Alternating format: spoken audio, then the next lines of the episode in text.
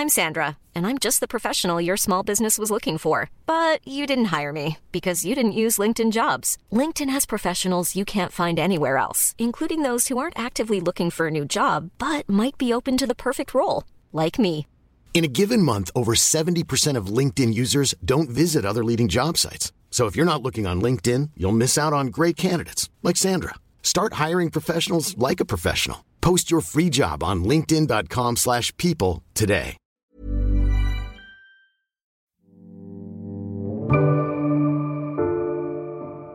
In America last month, inflation hit a 40 year high of 8.6%. In response, the Federal Reserve raised interest rates in mid June by three quarters of a percentage point, a record in recent memory and the sharpest hike since 1994. Jerome Powell, the Fed's chair, was straight to the point. Good afternoon. I will begin with one overarching message. We at the Fed understand the hardship that high inflation is causing. A gallon of petrol now costs around $5.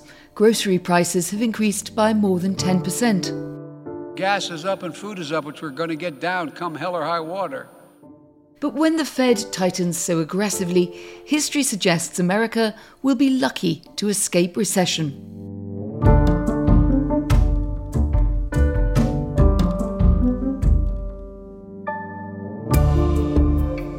This is The Economist Asks. I'm Anne McElvoy, and this week we're asking how can governments fight inflation? It's not only America where hefty prices are hitting wallets. The same thing is happening in large parts of the world, and Europe is heavily affected. In Britain, inflation hit 9% this week, and trade unions are banging the drum. Everything's going up but our wages. Energy bills through the roof. Central bankers such as Jerome Powell and Christine Lagarde have a tightrope to cross, keeping inflation under control without triggering unemployment or debt crises. High inflation is a major challenge for all of us. The Governing Council will make sure that inflation returns to our 2% target over the medium term. This week, Powell admitted that a recession is not out of the question. It's certainly a possibility. It's not our intended outcome at all, but it's certainly a possibility. As the Fed battles inflation, there's been a knock on effect on US mortgage rates, approaching 6%, and the stock market is taking a hit too. My guest this week has strong opinions on all this and some possible remedies. He's the economist and author Paul Krugman. Krugman was awarded the Nobel Prize in Economics in 2008 for his work on international trade theory. He's now teaching at City University of New York. Paul Krugman, welcome to The Economist Asks. Hi, good to be on. And with me today also is Henry Curr, The Economist's economics editor. Henry, very good to have you here. Hi, Anne. Good to be here. Paul Krugman, we're going to dive straight in uh, on the situation with inflation, and particularly in the US, where on June the 15th, the Federal Reserve raised its main interest rates by three quarters of a percentage point to a range of between 1.5 and 1.75%, the biggest increase in nearly three decades. Annual inflation rate has surged to over 8% in May, a 40 year high. It's clearly a steep hike. Is the Fed doing the right things and is it doing enough to fight inflation? I'm very supportive of the Fed tightening. I think it's doing enough. I'm actually a little concerned that it may be doing too much because uh, there's a, a lot of that high number, headline number on inflation is probably stuff that will go away, and it's it's looking as if the economy is slowing. But uh, the basic Fed strategy seems to be the right thing to do right now. The U.S. economy is clearly running too hot and has to get cooler, and the Fed is well on its way to making that happen. So you're broadly happy. You think that these these big spikes, we're seeing in America and elsewhere, might be transitory. Henry was already looking like he wanted to come in. Henry. Well, I was just going to say, Paul, if you've got core inflation at close to 5%, if we look at any of the standard sort of rules of thumb for setting monetary policy, even the sort of dovish rules that were around in the 2010s when rates were really low, they say interest rates should be dramatically higher. So are we really still betting on inflation being transitory when we say that rates of less than 2% are enough to fight such a such a high inflation number? Oh, I would think it would be wrong for the Fed to stop here. Even I think that the rate needs to go up substantially from here, but everyone expects it to. The Fed has made it clear it's going to do successive steps. And if you look at long term interest rates, which are fundamentally anticipating future Fed moves, they've risen a lot. The most important point of traction on the real economy is the mortgage interest rate. And mortgage interest rates have, have already spiked to quite high levels, well over 5%. So we're, we're talking about a situation where the current and anticipated course of monetary policy is quite strongly uh, leaning against inflation. So you know, don't judge it by where the rate is right now. If the Fed were to announce, okay, that's it, then we would see kind of a panic uh, over inflation, but that's not what's happening. I'm going to step back for a, a moment just so we can put a bit of a framework uh, around this. And if we look back to 2021, many economists, including yourself, were arguing that inflation, even then, would be transitory. Yeah. Do you think that a lot of economists uh, got it wrong? And you, so, what's the backdrop to that, and why you know, we seem to be in a completely different position now? Well, I got it wrong. There are two different reasons for getting it wrong, uh, both of which I fell into. One of them is that events. Uh, I wasn't certainly betting on Putin invading Ukraine, but also beyond that, the I certainly I don't think anybody fully anticipated just how much disruption there would be associated with coming out of a pandemic distorted economy. And so there's a lot of stuff in there. But on top of that, there's clearly a pretty strong underlying fundamental component to inflation, although that's more like probably three and a half to four percent rather than eight. And that represents uh, the economy seems to have a little bit less capacity than we thought, and demand has been stronger than I expected it to be. So we're we're overheated to a degree that that I didn't see coming. There's a lot of fear out there that this inflationary mindset is going to become entrenched in the economy, that the, the public's so aware of inflation now yeah. uh, that you've kind of let it out of the box. And uh, in some of the surveys that have hitherto been a point of comfort uh, for people like yourself and people at the Federal Reserve who said inflation should, should subside are showing that this sort of fear of longer term infl- inflation uh, rising. So, how worried are you about that? Well, it's that is why the Fed needs to be proactive. Now, we need to be a little bit. You know, one survey, the Michigan survey, has that that number has moved up in the last month. And uh, the there's another survey which arguably is at least as high or higher quality, though though more recent vintage, which is the New York Fed survey, which doesn't show that rise, and market expectations of inflation haven't risen. So you don't want to uh, go too far. Maybe those anchored expectations have have gotten unanchored, but there's really not there's not a whole lot of evidence for that right now if you're telling a narrative that says that, that the whole world thinks it's 1979 again, that's not what the data say. You're citing 1979, uh, the era of the former chairman Paul Volcker, 1979 uh, onwards. He was known as something of an inflation nutter. He relentlessly tightened monetary policy to curb inflation despite unemployment rising. Yeah, what we're really worried about always is inflation that feeds on itself. Uh, if we go back to the beginning of 1980, we were an economy in which everybody expected inflation to be 10% a year, basically in perpetuity.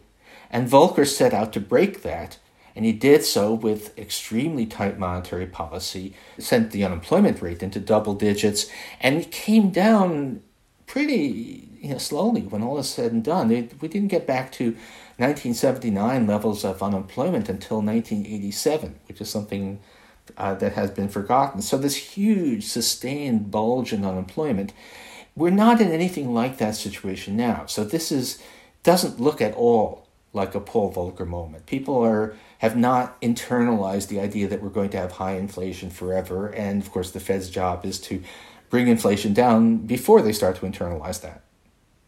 So, to be clear, you're pretty optimistic that the Fed can still avoid a recession resulting from either misjudging responses to what we're seeing in terms of these higher interest rates and that this pressure isn't going to, to go fully toxic, to put it in fluent generalese.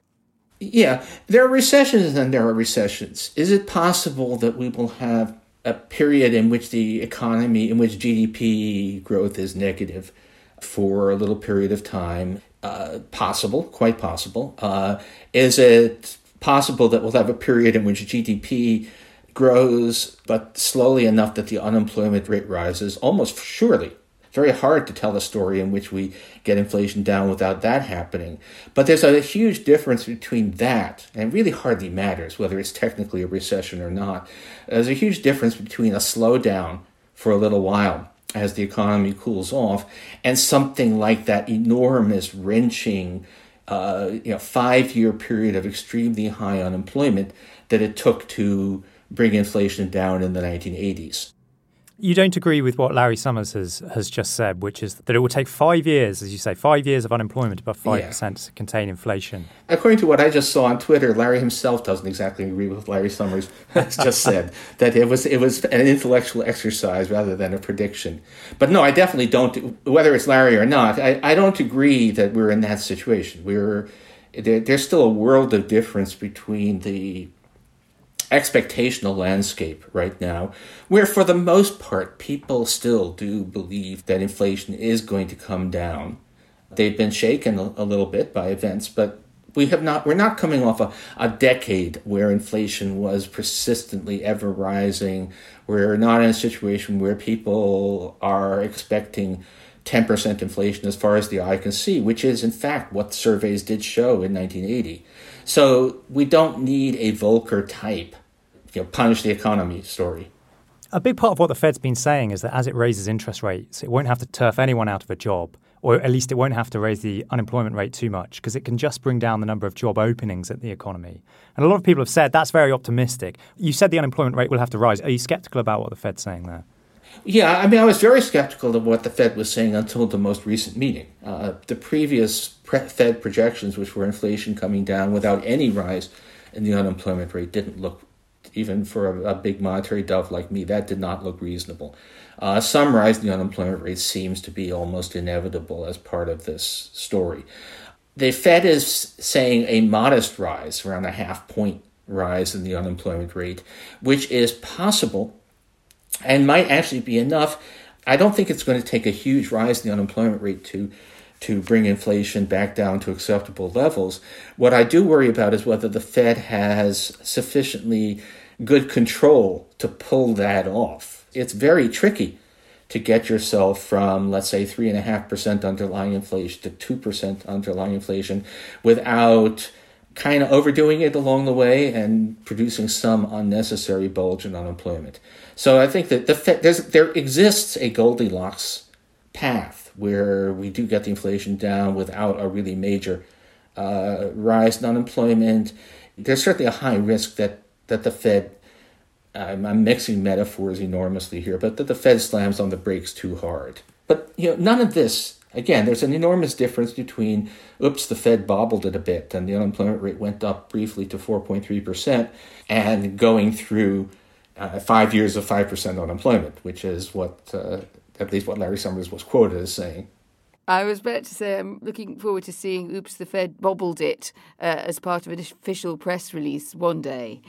Um, let us turn perhaps uh, to, to Europe and have a look at the euro area and, and the UK. Inflation is running at similarly high rates. Doesn't that suggest that the key drivers of this are actually more global than country specific. Uh, the pandemic, China's zero COVID lockdowns uh, policies, which have had a, a bad backwash in terms of, of, economic output, and the war in Ukraine. How significant do you think these bigger geopolitical factors might be? Well, they're obviously huge. Look, even for the U.S., what we think is that underlying inflation is maybe three and a half or four. So even for the U.S., most of what's going on is these external shocks which are affecting everybody. In the case of Europe, uh, underlying inflation looks probably uh, lower than the U.S. So that even more of the inflation is external stuff. Europe is just more exposed to uh, disruption of you know, Russian natural gas supplies and that sort of thing than the US is. Another problem you have in Europe specifically is that as the European Central Bank raises rates to fight inflation, that makes it more expensive for countries that have a lot of government debt. There are knock on consequences for indebted countries such as Italy, which has been dealing with bigger bond spreads, leading the ECB to, to announce that it's planning measures to bring those spreads down. How worried are you about higher interest rates in Europe imperiling the Eurozone and leading to a, a rerun of the sovereign debt crisis? Well, in 2012, the spreads, you know, interest rates on Italian, Portuguese, Spanish debt were extremely high, and it really looked as if the eurozone was just going to be blown apart by those interest rate spreads. But there were a few people who were saying, no, actually, the debt level isn't really that bad. It's a liquidity crisis. And Mario Draghi said three words uh, whatever it takes. We will do whatever it takes to save the euro, which markets interpreted as a statement that if necessary, the ECB would buy Spanish and Portuguese debt uh, to make sure that they had the cash on hand. Simply saying that produced a miraculous, almost instantaneous collapse in the spreads, and everything calmed down. We're probably in the same situation now. None of these countries look fundamentally insolvent. Certainly not Spain or Portugal, probably not even Italy.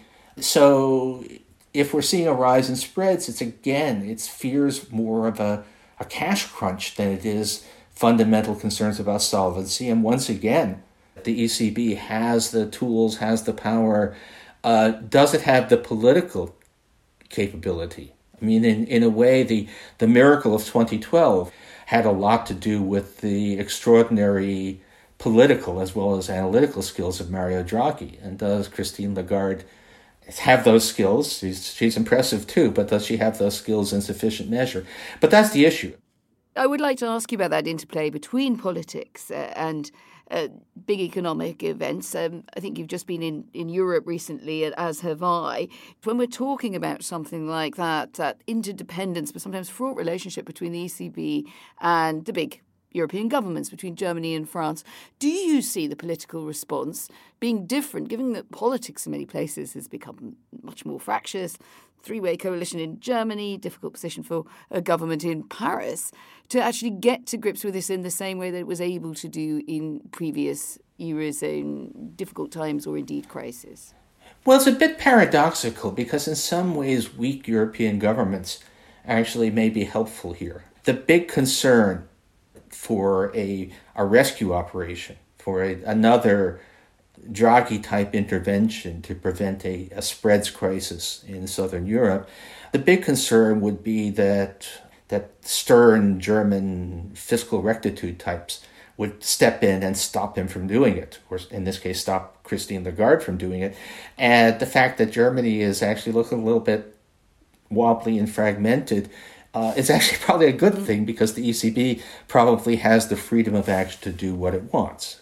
The euro was not saved by determined, decisive action by European governments. The, the euro was saved by decisive, determined action by technocrats at the European Central Bank, with the governments, to everybody's surprise, getting out of their way. And that's what we hope will happen again. Is there not a bit of a difference from 2012 in that the ECB could be dealing with a with a bad inflation problem now? And so if you get to a point where the ECB has to raise rates sufficiently, then never mind the spread, you could just have a high enough interest rate to imperil Italy.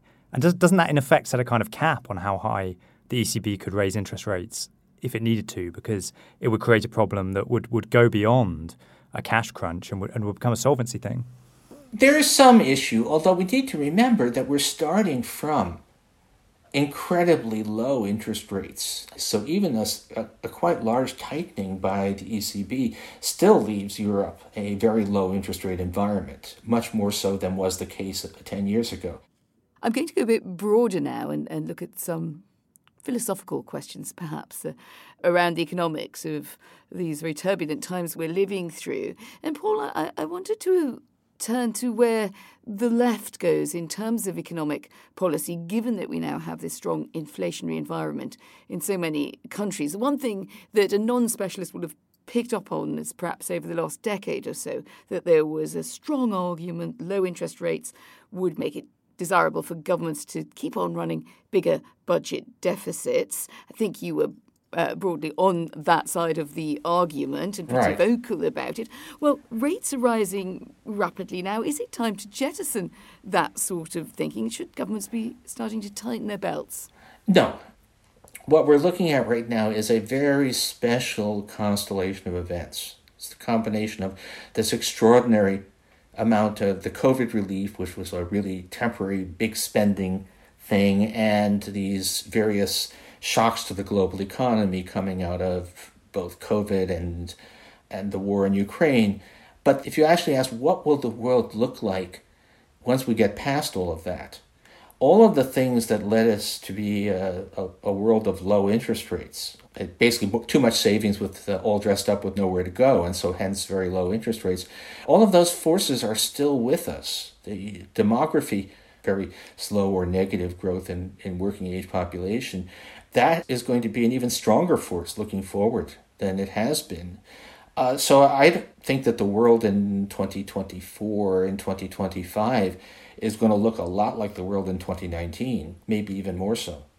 Paul's definitely right on the savings point. We've written about how the, the savings glut doesn't look like it's going to go away. But I suppose that the countervailing force that you have there is that amazing pressure that uh, is being placed on government budgets uh, in terms of their aging and age related expenditures, in terms of the green transition, in terms of increased defense spending now, given the war in Ukraine. And I suppose if we've learnt something over the past year, it's the efficacy of fiscal stimulus at raising inflation in, in some circumstances and bringing about higher rates. Do you think, even if the savings are still there, that the pressure to to borrow from governments means that actually you might get a bit of a tug of war, perhaps, between fiscal policy and monetary policy, with rates going up to fight inflation, but fiscal policy running quite loose? Well, the thing about the kind of fiscal stimulus that we were all talking about, you know, pre COVID, we're talking about a few percent of GDP. Nothing like you know, the 2020, 2021, enormous budget deficits, uh, certainly in the US. Those were far beyond what any of us were you know, calling for as a sustained policy. Those were a reaction to extraordinary events. And the fact that those budget deficits appear to have produced inflation is really telling you very little about what happens if you go back to running low single digit percent of GDP budget deficits to invest in the green transition, which is really what we had more in mind. Do you think that there's a danger that the political consequences of higher inflation will be a backlash against the kind of more expansive government, more expansive fiscal stimulus and a downturn that you've been advocating for a, for a long time? Part of the warnings about inflation that I, I definitely remember Larry Summers making was that, that it might lead to such a backlash. And one thing we've definitely learned that inflation is really unpopular. Yeah, I don't think uh, it's a risk. I think it's a reality. It has happened. It's going to take uh, several years of getting inflation down and demonstrating once again that uh, we don't have to balance the budget to have price stability before we can get back to having a, a rational discussion about the role of government investment. So, no, we, we're paying a price. Now, a lot of that probably is not actually because of the stimulus. If you, I, if you look at the U.S. political debate, you certainly look at what Republicans are on, it's all about gasoline prices. And if there's one thing that you really cannot blame on stimulus or on Joe Biden or on liberalism or anything, it is gasoline prices. It's the, it's the one thing that is, is the most global price issue largely unaffected by fiscal or monetary policy, but that it's also very salient. And so the public looks at gasoline prices and says, oh, big government or something. And that's wrong, but As the old saying goes, if you're arguing, you're losing. So it is a problem. if you're arguing, you're losing, except on a podcast where it's the it's the meat and drink. So I would like to ask you both. Really, there's one view that says that wages for low paying jobs have been stagnant for decades in the US. There's wage pressure in the UK. We're actually talking to you in the middle of, uh, of strikes as unions state their claim and take industrial action with that in mind. Do either of you see this as a moment of correction that could actually drive up living standards, or are we just looking to a world in which any gains that we might get will be offset by rising prices? I might actually start with my colleague, get the economist view on that, and then put it to Paul to finish. Well, it's really interesting because a big part of the economic debate in the late 2010s was whether you would get sustained gains for workers by running the economy hot. And what's happened during the current instance of high inflation is that real wages have lagged. And I think that's somewhat undermined this idea that, that you could really boost workers' share of the economic pie through a cyclical monetary policy. But I'm, I'm very in, interested to hear what Paul has to say about that. Yeah. So if you look within the workforce, we've had much bigger wage gains at the bottom than at the top. In terms of who's been getting the biggest wage increases, it has been low paid workers. So the tight labor market actually has been an equalizing force within the labor market. All of this overshadowed by the big rises in energy and food prices, which mean that real wages are down even at the bottom. But look, suppose that Goldilocks does in fact arrive, which is a, a real possibility. Uh, not high confidence, but we could do it. It could be that a year from now, the US will be sitting with slightly higher unemployment than it has now, but still a, a pretty satisfactory unemployment rate by historical standards. Inflation having come way down, both because the shocks from energy and all that are over, and because the supply chain issues have gotten themselves unkinked, and we'll end up with a lot of equalization, with a more equal wage distribution than we had before. And if we look at that, we'll, we'll say that, hey, taking the perspective of a few years, that was actually a pretty successful economic policy. We we did great things for the U.S. economy. There was some upsetting inflation along the way, but that was just an episode. Now, probably politically, we will get no credit for that. If we end up with an economy which is actually full employment, lower inequality, lots more opportunity, all at the price of 18 months of elevated inflation, that's a huge win for the general welfare of the public and probably a huge loser politically. Well, Paul, we'll have to get you back on in a, a year to 18 months' time to see whether that has in fact transpired or whether we're still stuck in this uh, nasty inflationary world.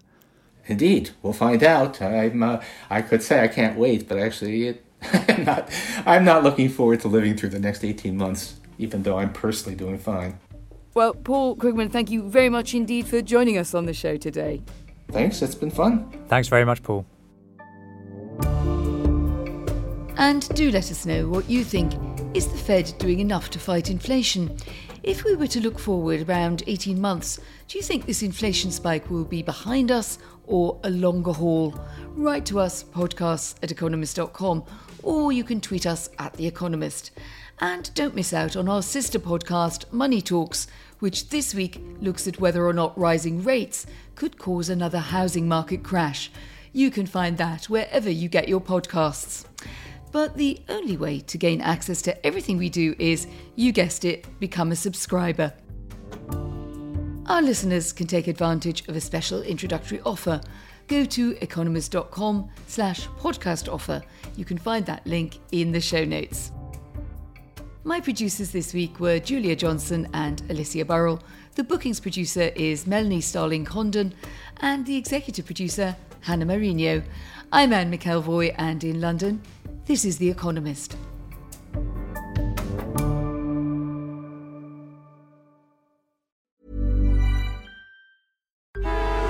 Traffic jams, tailgating, pileups. Ugh, the joys of driving. How could it get worse? The federal government wants to have a say in what you drive. That's right. The Biden administration's EPA is pushing mandates that would ban two out of every three vehicles on the road today. Don't let Washington become your backseat driver. Protect the freedom of driving your way. Visit EnergyCitizens.org. Paid for by the American Petroleum Institute.